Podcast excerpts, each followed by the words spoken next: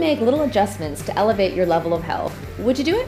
I'm Dr. Melissa Longo, and I believe your health is the most important asset that you have. And healthy living doesn't have to be complicated. Each episode, I'll share tips from my practice and personal life to help you rock your physical and emotional health and give your body what it needs to thrive.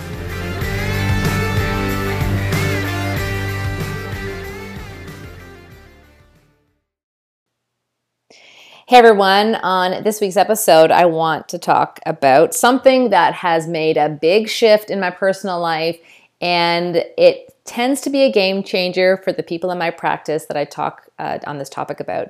And that is the idea of giving up the idea of perfection and chasing perfection all the time. And whether it's at your work, with your health, with your relationships, with your house, you know, I live in a house, I live and work rather in a house that is 100 years old. And what I have loved over the past seven years we've been here is the process of transforming it, of rebuilding it. And I've appreciated all the quirks about it. Certainly, uh, houses when they were built back then were built a little differently than they're built now. And in the process of renovation, we have uncovered lots of uh, problems, as you can imagine walls that are not square, um, you know, layers and layers of wallpaper, layers of paint, some really fun and quirky things that have been done in this home.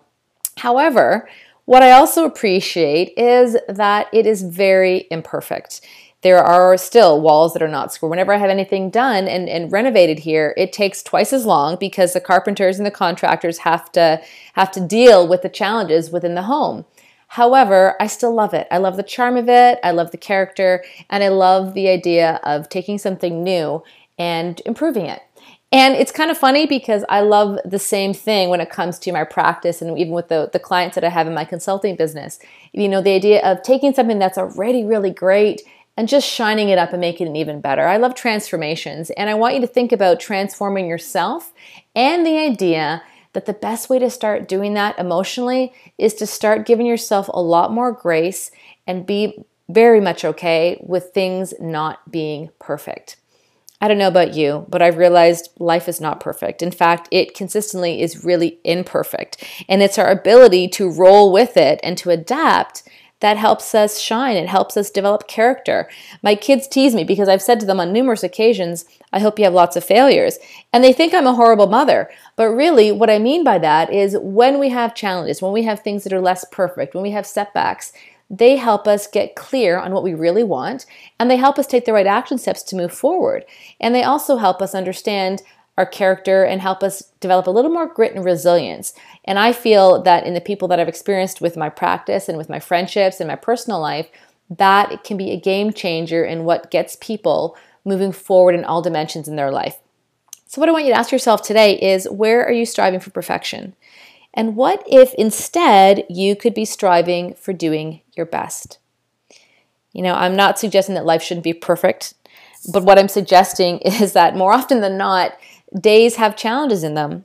And if instead of focusing on things being perfect and being frustrated when they're not, what if you gave yourself a little more grace and a little more love and honored yourself for doing the very best that you could?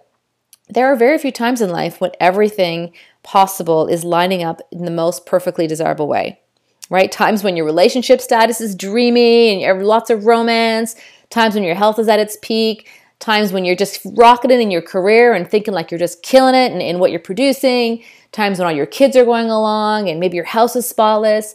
I don't know about you, but that's not reality. There tends to be moments when all of that seems to be floating miraculously together and then something changes. And it doesn't mean that it's a negative thing, it just shifts and changes. And what triggers people and causes a great deal of stress is when one of those things shifts and it causes a cascade of negative emotions. And this is what we're trying to get you to avoid and trying to very gently help you adjust in yourself today. Now, please keep in mind, folks, I am not a psychologist, I'm not a therapist, but I have seen this over and over again in my practice. If this is something that you struggle with consistently, by all means, I would encourage you to seek the help of someone who is highly trained and can help you work through some of these thoughts that may be they may be coming from something that's happened to you in your past life experiences.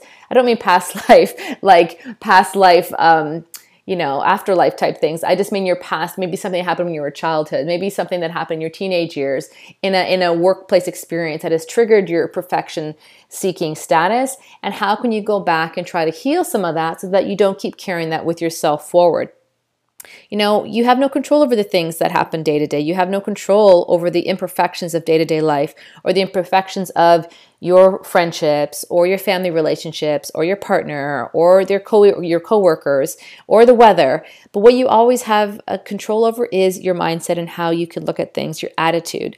My dad has often said, you know, when you change the way you look at things, the things you look at change. That is what you can choose today. You can choose today to look at things with fresh eyes and to look at things that you're going to do your best instead of trying to make sure that things are perfect all the time.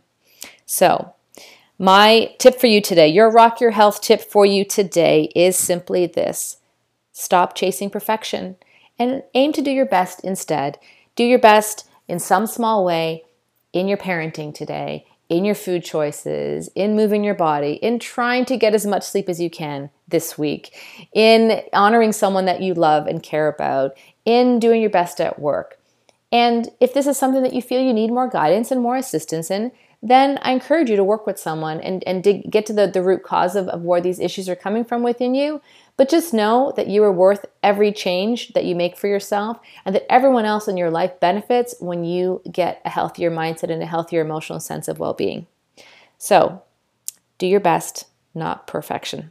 That's your Rock Your Health tip for today. I hope this helps you. As always, I love hearing from you. Reach out if there's any other way I can support your help or give you some offer or give you some direction. See you next time.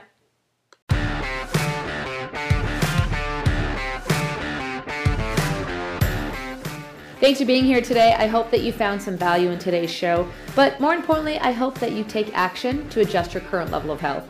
For more information, be sure to check out the show notes as well as drmelissalongo.com. You'll find lots of information there to help you rock your health. Connect with me on Instagram or Facebook. And if you enjoyed the show, please do share it with someone you love. I'd love it if you left a review if the show inspired you and sent me any kind of feedback that you have. Until next time, have an awesome day.